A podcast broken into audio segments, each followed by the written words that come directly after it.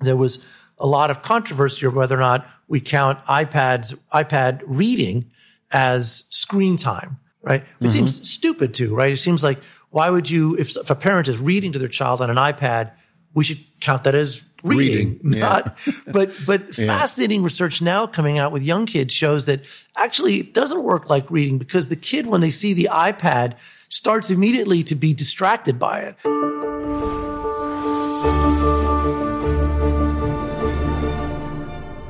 So I'm I'm here with uh, Dimitri Christakis.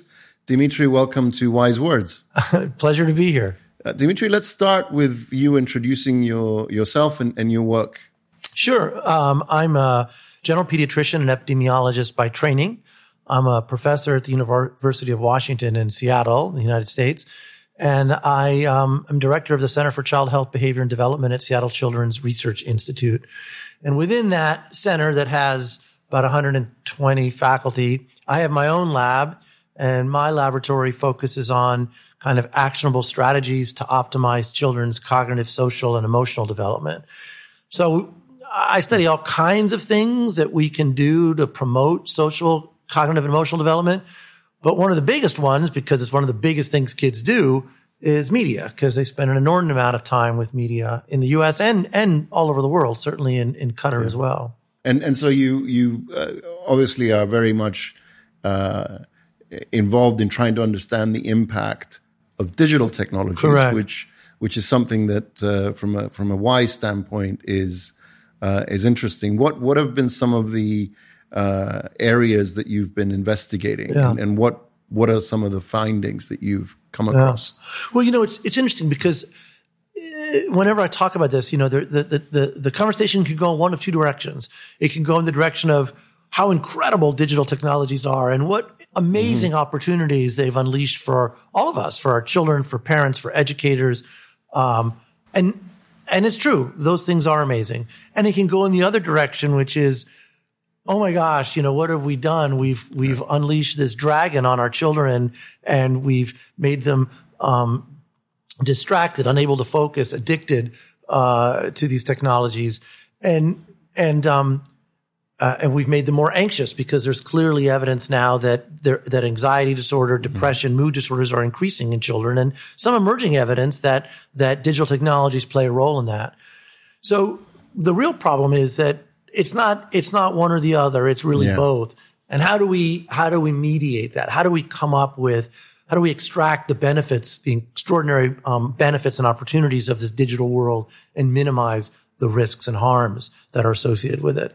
Um, that's that's kind of the focus of, mm-hmm. of of my work. So how do we how do we figure out how to have how to help children lead healthy lives in a digital world? So so if we if we take first the positives, yeah.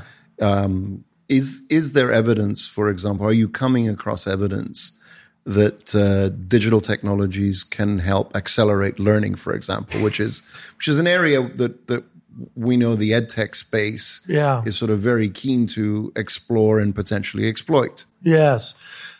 Exactly. I think you're exactly right. Explore and exploit is is um, is is is is is exactly the right way of putting it. So I think there is evidence that digital technology can enhance learning, but it's by no means consistent and it's by no means simple. In fact, if you look at, I'll, I'll, I'll share with you data from the US. So in the United States, um, in the 1980s, there was one computer per 50 kids in schools. And today it's one computer per three kids in schools. Uh, each, one computer for every three kid mm-hmm. in a mm-hmm. school. And if you look at the U.S. performance internationally across any metric you want, um, educationally, it's flat or maybe even gone down. So at least ecologically, if the introduction of technologies or the wider access to technologies was a panacea that was going to fix the problem, mm-hmm. we haven't seen evidence of that. In local school districts, for example, in uh, in Los Angeles with the One Laptop per Child initiative, they saw scores go down by giving kids additional laptops. Now, why is that? Well, there could be many reasons, of course, and I think that's part of the problem. You know, the, the, these things aren't easy to sort out, but but it's not as simple as access to technology mm-hmm. improves learning. The real question is how do we integrate those technologies into classrooms? Um, and take a real personalized uh, uh, approach to it. You know, because the truth of the matter is that even the the best existing uh, randomized controlled trials randomize at the level of classroom or the level of school, but really it may be the level of student or even the level of learner, right? Because it could very well be that in a classroom of 20 kids or 30 kids, that there are 10 kids for whom technology will be a real asset, 10 kids for whom it will be a real distraction, and 10 for whom it really won't make much difference at all. And, and, and maybe the way forward is to figure out how to integrate it at the level of student to, to enable the students that really need one-on-one instruction with a real human to get that, to leverage those technologies to create more time for individualized learning. Yeah. I, don't- I don't know if, if and, and I, I, forgive me for not recalling uh, the study, but I saw somewhere that technology, uh, when used in uh, as as a collaborative tool, so in other words, two or three uh, kids, for example, sharing an iPad, Right. uh, has been shown to be more effective than uh, a single iPad per Right. per child. Have you come across any any evidence of that kind? Yes, and again, you know, this here and again is is the is part of what makes the data really messy because we we talk about this monolithically. We're doing it now. We talk about computers in classrooms or iPads with students, yeah. and you know, those things at the end of the day are just a tool, right? It's not the device, it's not the software, it's the content and the experience, and we really need to focus more on that and not simply one iPad is an iPad good or bad? It's really about what is mm-hmm. that, um, what, what, how is the platform being used? What is the software? What is the app? And how is it potentially promoting collaboration or not? You know, one of the interesting things for many years, there was a lot of controversy over whether or not we count iPads, iPad reading as screen time right? It seems stupid too, right? It seems like why would you, if, if a parent is reading to their child on an iPad, we should count that as reading, Reading, yeah. not. But but fascinating research now coming out with young kids shows that actually it doesn't work like reading because the kid when they see the iPad starts immediately to be distracted by it. They start to push on it. They try to grab it from the parent because they know that it can do Other other things. fun things, Yeah, yeah. right? in a way that they don't with the book. Um, so that that experience that is so critical, the physical act of reading to a child isn't about the spoken word. It's about the back and forth conversations. It's about the subtle interactions, the social cues. And when you see that w- once you introduce the iPad, even though it's it's a printed quote unquote printed word. Mm-hmm. All of a sudden, conflicts arise because the, the, they're fighting over the device in a way they never fight over a book. So it's it's it's a really complicated to tease all these things out. And and how what, what's the age group at which this this manifests? So this was th- this research is done in in in preschool children and young children. Yeah. So I think clearly it's different. And and you know that's the other part of this is that uh, there's a lot of developmental stages in childhood, and even if so, we talked about talking about devices monolithically. We shouldn't talk about children monolithically either. Either, There's yeah, a huge yeah. difference in the Yeah. range. No, it's, it's I mean it's a fascinating area. That how how do you cope with the challenge? I, I guess that you know I mean the, the technology is developing so quickly. I mean Right. you know we we talk about we talk about smartphones and iPads. You know, a- as if they've been around Forever. Forever. The iPad came out in 2010. It's, it's, not, even, 10 a years. decade It's- old. I know. Isn't that amazing? I, I make that point frequently. Yeah, People yeah. are shocked by it. That's, I think you're putting your finger on what is the biggest challenge for us, for me as a scientist and a researcher, which is that the pace of, of science cannot keep up with the pace of technology. We're constantly playing catch up. So in the life cycle of research, I have an idea today. I um, do some preliminary data collection. I apply for a grant. It usually takes me two years to get the grant. I do this research for two years. It takes me a year to publish. So what I just said was six years, which is to say the iPad's been around for 10 years. If on day one, people started deciding that they want to study this in a robust way, we would only have four years of data behind us. And By then, the product is but- and- but- ubiquitous. but- yeah. Correct. And, Yeah. and even obsolete, right? Yeah. Something we've moved Yeah. on to new things. Immersive technologies are coming along now, right? Uh, augmented reality. VR, and, and yeah. and VR and virtual reality, which again, we're, we're, most of us inside are, are, have yet to even begun to study them, begin to study them. So, so then how do we, so, so how do we, I guess my question is, okay, that's, that's the problem. Yeah. Now, what, what are some of the solutions? I mean, how do we even begin to think about the, the, the way to introduce technology into, into schools? Because as you say, what, what, what happened was, you know, we, we went all out. In certain countries, I think Right. the US uh, being one of them, went all out with the introduction, say, of Right. of uh, devices into Right. into classrooms, presumably without any Correct. understanding or insight into into what was going to happen. Right. So I think I think what we need to do is to have um, both uh, regulation, oversight, and better collaboration between industry and science. So I was invited to this salon, this um, ed tech salon of uh, of national experts on children and media a few about a year ago actually. And and google was there and microsoft was there and disney was there and all of these people that were developing products with the intention of introducing them into classrooms. And i'll be honest with you some of them were unbelievably cool. So we went on this virtual field trip to mars uh, using you know vr glasses. yeah. and uh, uh, this was a Google product, and you, you wore these glasses, and you felt like you were on Mars, and uh, it was like, gee whiz, this is unbelievable. Yeah, yeah. But but I found myself asking at the end of it, how are we going to be sure that this does in fact um, promote learning? Create another generation of space travelers, or or Explorers, uh, or of yeah, explorers or engineers, or or are we just making a cool, fun technology that introduces sort of a video game to a classroom? Those are legitimate questions that should be asked, and they should be asked also at formative stages. In other words, the purveyors of these products should be tasked originally that the your ability to enter the classroom or to have market access is contingent on proving that this is value add from an educational standpoint. So bake it in, be thoughtful mm-hmm. of that, and then be prepared to test it uh, in collaboration with objective scientists. So we wouldn't want to trust their own assessments. Um, before you're given entree. And not only would that collaboration, I think, obviously enhance the robustness of the, of the research and, but it will streamline the process, right? Because we can work together collaboratively earlier rather than the current system, which is that I wait for something to come out And then- and then I, ex- And then the six years, you know, the clock starts then, begins, as opposed yeah. to what's what's Yeah. down the pipeline, and let's start thinking about Yeah. how we can roll this out together. Is is there? I mean, just to sort of uh, play devil's advocate a little bit, is there is there on the on the on the science side of the equation, uh, the the scientific process side of the equation?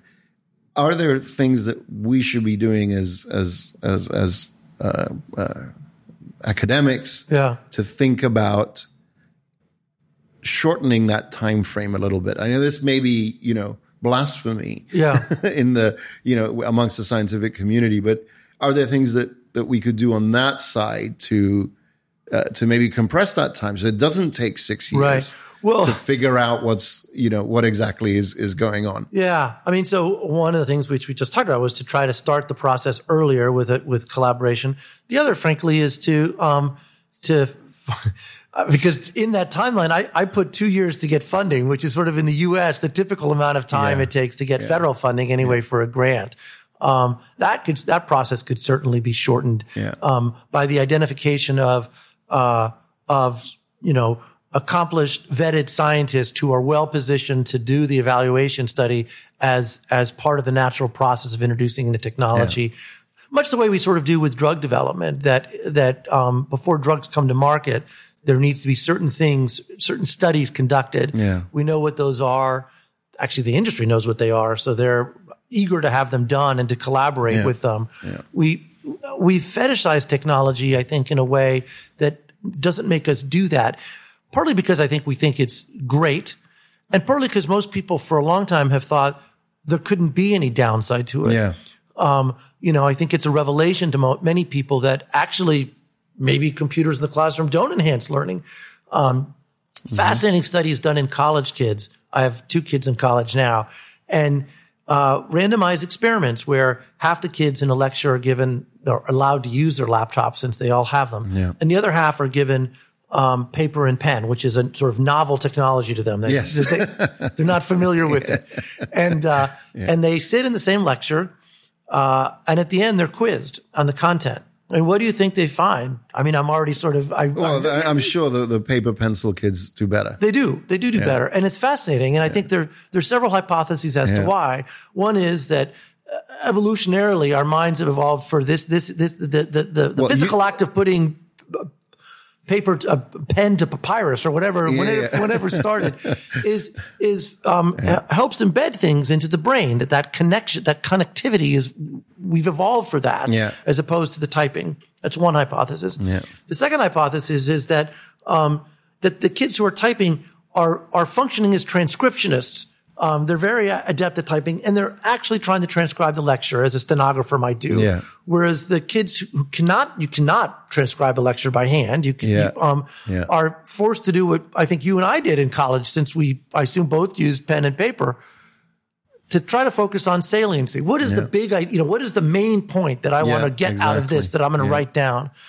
And then, of course, the third possibility, and these aren't mutually exclusive, is that the kids on the laptop are are distracted, that they're texting, you know, that they're surfing other websites, they're um, they're not paying attention as well at all. Well, but also if you, if you look at, for example, even just the layout of your typical word processing software, right? There's a whole bunch of you know little icons for Right. this, for that. You know, should you have bold? Should you have bullets Right. here, or should you do a number list? You Right.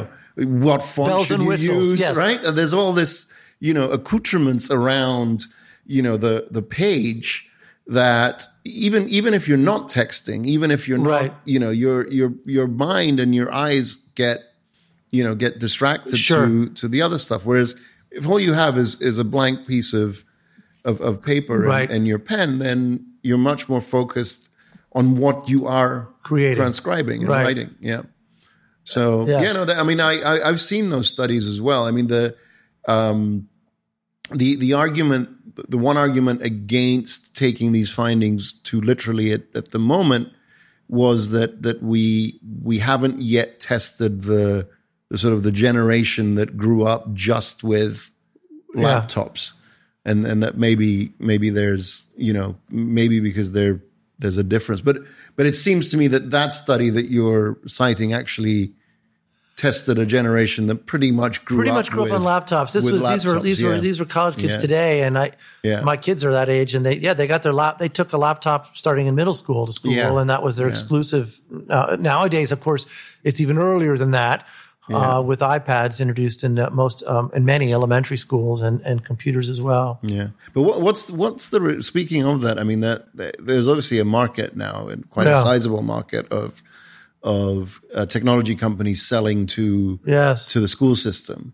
What's the reception that you're getting from when you when you bring up issues like, well, you know, we really should be testing the product Yeah. before you can. I, I can't imagine an enthusiastic reception on the part of industry. for- Industry's not enthusiastic, but Yeah. you never expect industry to be enthusiastic about anything that's that puts any guardrails on on bringing products to market or broad dissemination. Parents um, are generally very enthusiastic. In fact, you know, I got interested in the specific area of ed tech because most of my work focuses on um, outside of school. I mean, focus on home Yeah. use of, of home play, home technology, home reading.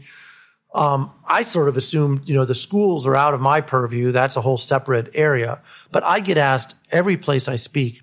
I suspect I'll be asked this tomorrow because I'm asked everywhere I speak about their kids' use of technology in schools. Many parents, I think, in part because of their own personal history Yeah. as, you know, what we now call digital immigrants, they're not familiar with such extensive use but also because I think they they feel that their children are on computers all day. I mean, you know, if they're on the computers eight hours in school and then expect to do homework on their computer for three or four additional hours, we're we're wiring them quite deliberately.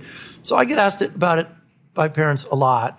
Um, what what role technology should play, on, and and many parents I think are appropriately concerned about it.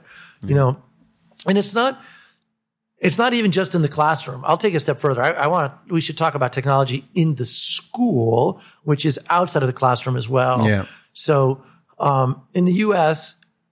and certainly actually in North America, I suspect probably in the Middle East as well, uh, most children get their first smartphone and it's always i always laugh when i call it that because it's the one thing they never do is talk on it you know it's, Yeah, it's, it's- not, yeah, it's it's not not a really a phone, phone, it's, really. a, it's a texting Yeah. plat, you know social media gaming Yeah. device but in in middle school and um, which is a very sensitive developmental period and m- most schools we just did a survey in the us have policies around cell phone use in the classroom but not on the school proper which means that the moment kids are outside of a classroom hmm. they're on their device and i i saw this at my at my kids school when i would go to pick them up you know if you went on recess or if you went at lunchtime all of the kids are looking at their screen Bang, yeah, the phone comes the out. phone comes you're- out and yeah. it's and it's it's you know Yeah. th- this is this is a missed opportunity to, to to socialize. I often wonder: Are you are you texting people in the cafeteria?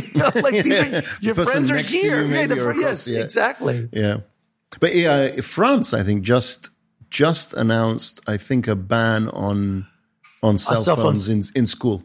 period. All yeah. throughout the whole country. Yeah. Fascinating. Yeah. so I, I've not, I, I did not know that. Yeah. Um, in the U.S., some schools are doing that, um, and and you know the the um, not districts yet. And I was talking to a principal from one of the schools, and she said that you know th- that they first got all these alarmed calls from parents saying, "Well, what if I need to reach my kid during the school day?" And she said that, well, I let her know that there's someone in the principal's office at all times, and they can always call that phone number, and we can we know where their child is, and we can go and get them.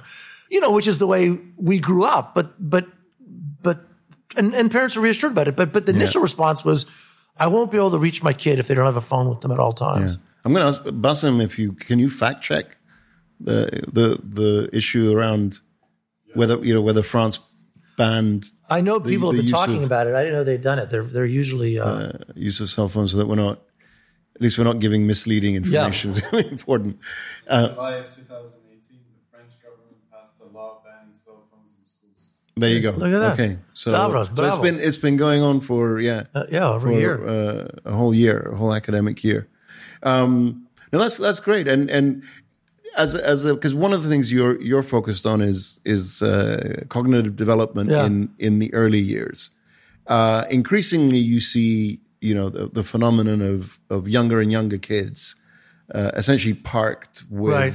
Right. with an iPad, and it, and it's you know, in some ways it's it's uh, for for many parents maybe it's not the right thing to say, but uh, it's it's kind of a, a, a saving device because it keeps the the kids absorbed and Yes. therefore quiet. right. What are you seeing though from from your from your lab about Yeah. you know how what else is this doing? To Well, kids? so it's interesting. So we did a study oh, about 10 years ago, so pre iPads, where we looked at how um, toddlers spend their days. We had parents keep time diaries. And what we found was that the typical uh, two year old spends on average uh, 20 to 30 minutes a day with their favorite toy, whether it's blocks or books or dolls or trucks. That's how much time they spend with their with their favorite toy. Um, and we know that children will happily spend way more time with an iPad than they Yeah. would with any traditional toy, which I think rightly begs the question of if we think of these things as toys, they're not functioning the way any other toy has for millennia. Yeah. There's a different level of engagement. Um, that means the experience is fundamentally altered. Now, is that good or bad? Well, I would say it's both. Um, I would say the fact that they find these devices so engaging offers at least the potential upside of using that engagement to somehow promote learning and social development Yeah. in ways that are frankly not at all clear right now. But I just want to emphasize that there's at least the potential the potential potential is there.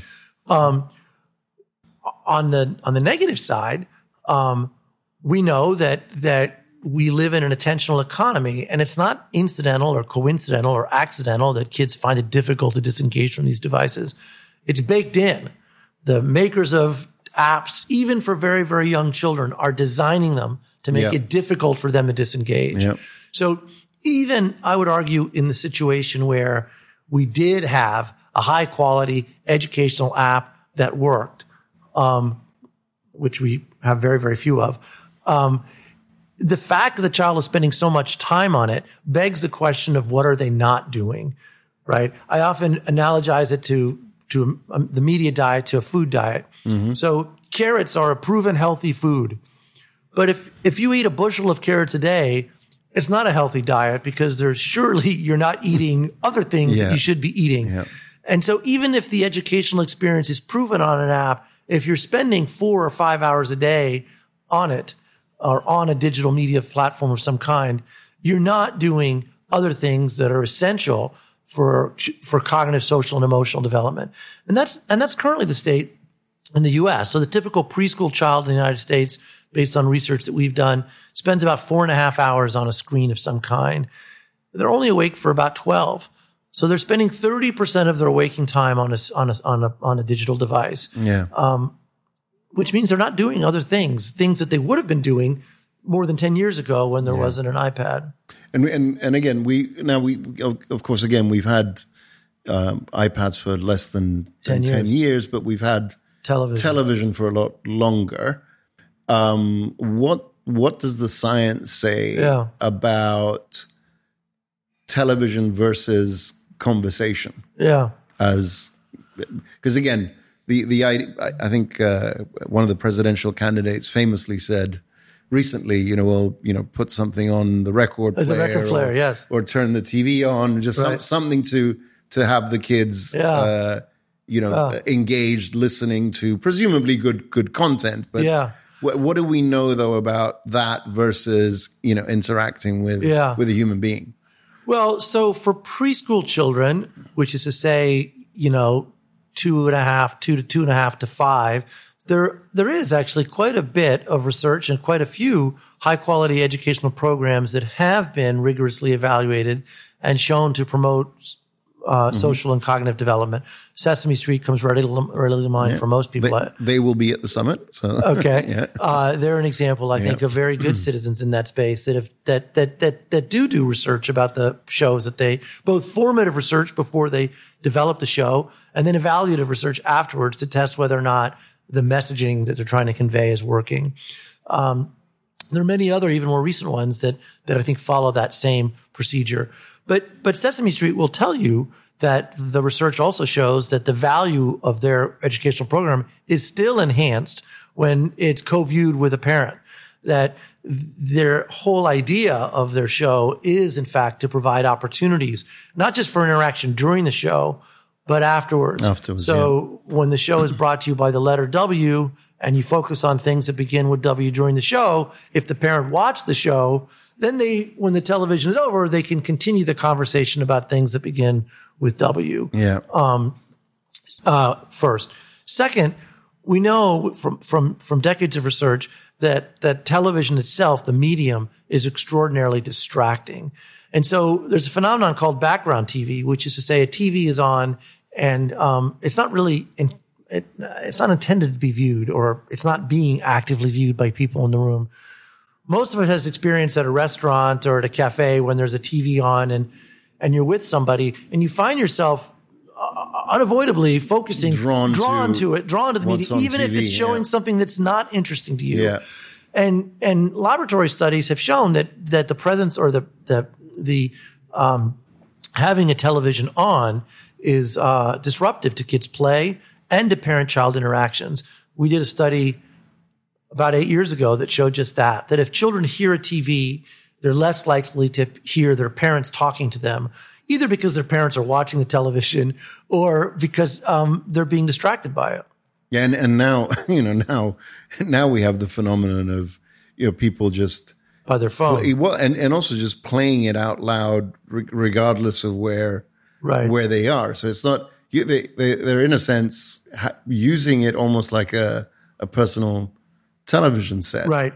Yeah, without even bothering to use headphones oftentimes. Right. No, well, there's that's that's that's right. And and and we've we've created a a culture, a sort of codependency on on on these devices, such that we can't stand a moment of boredom. You know, I'm always struck by. I spend a lot of time in airports, and I'm always struck by the fact that if you walk through an airport. Um, every single person is glued to their own personal screen, whether they're waiting in line at Starbucks or sitting at the gate. Um, and this, you know, I'm old enough to remember a time when this wasn't true because it wasn't possible. So people What were, did we do? exactly, exactly. How did we fill that time?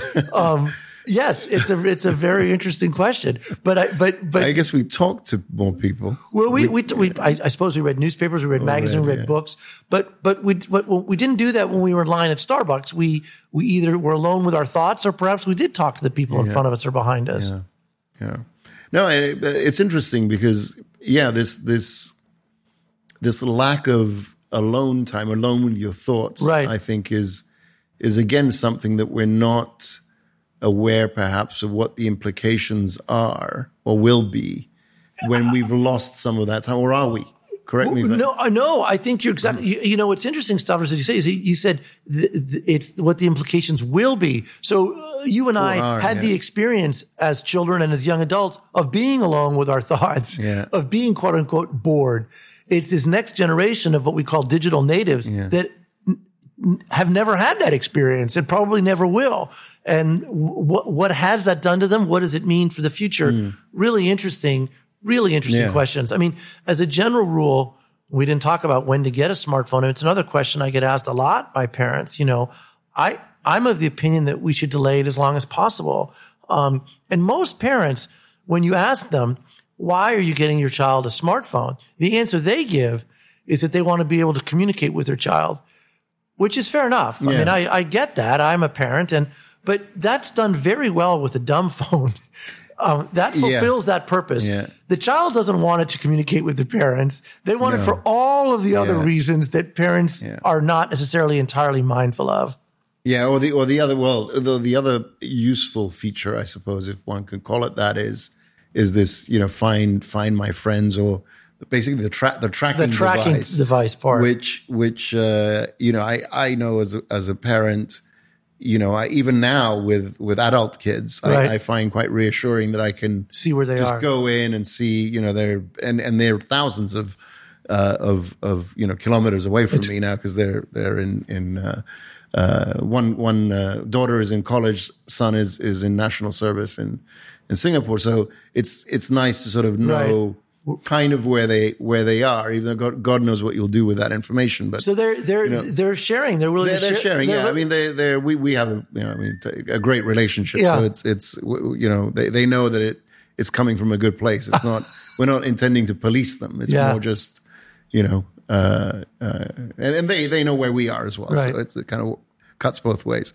Um, but you're right. I mean, you know, we again we grew up at a at a time when you know you used to just head on head on out, and then you know your, your mom or your dad would say, "Well, just just be back by this time." right.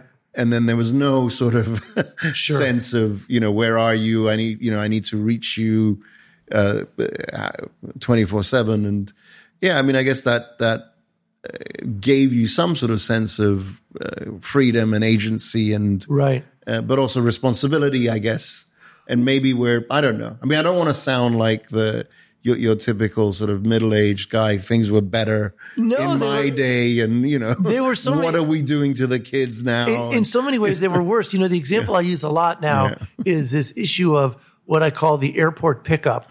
So, you know, when I was growing up, picking someone up at the airport meant that you would call the airline to see if their flight was on time, you know, with an analog pho- with a phone mounted to the wall. yeah Find out their phone was arriving on time. Uh, find out when their plane was arriving. yeah uh, leave in your car and basically just circle the airport because you did looking for them because you had no idea exactly when they were going to get out or where they were. Yeah. And, um, and if you didn't see them, eh, there was no easy solution, right? You just Yeah. kept circling because they could go to a payphone, but they couldn't call you to tell you to yeah, tell you, yeah, you know, that they're here or they're there. Um, and, uh, you know, nowadays, you don't, I mean, picking someone at the airport is a trivial task, right? I mean, you, you can check their flight status on your phone. They'll text you when they land. You'll Yeah. be, it's a trivial thing. Um, and I've often wanted to sort of ask my kids to go pick someone up at the airport without a phone. Let's see how you can, can you How you actually, can you actually meet Yeah. somebody? It's going to be a real challenge, right? yeah no that's that's it's it's all of this is is fascinating so i i was actually going to come to the question that you you open the open the door to which is okay what advice do you give Yeah. parents okay so one piece of advice is delay the the moment when you uh, gift your child a uh, a smartphone. Well, and, and, and a corollary to that, Stavros, Yeah. is that um, when you do, uh, you should do it on a contractual basis. Hmm. So there are many cell phone contracts that are available online. If you Google it, you'll find Mm-hmm. them. I would recommend that parents kind of cut and paste to personalize what they want, but they all have sort of the first stipulation, which is that it's not the child's Mm-hmm. phone. It's the parent's phone that the child ha- has use of. It's a privilege, not a right. And it comes with certain expectations, certain ground rules, Yeah. which parents can sort of outline in terms of when they use it, how much, et cetera. And then there are um, very clearly delineated sanctions for violation of the, the policies. Yeah. I, I really believe that that should be done um, as soon as or before they're actually introduced. So with respect to cell phones, I think with respect to younger children, um, I don't. There, there's no evidence that use of technology um, before the age of eight. Well, when we say technologies, I mean like iPads. Yeah. Not um, not Skyping.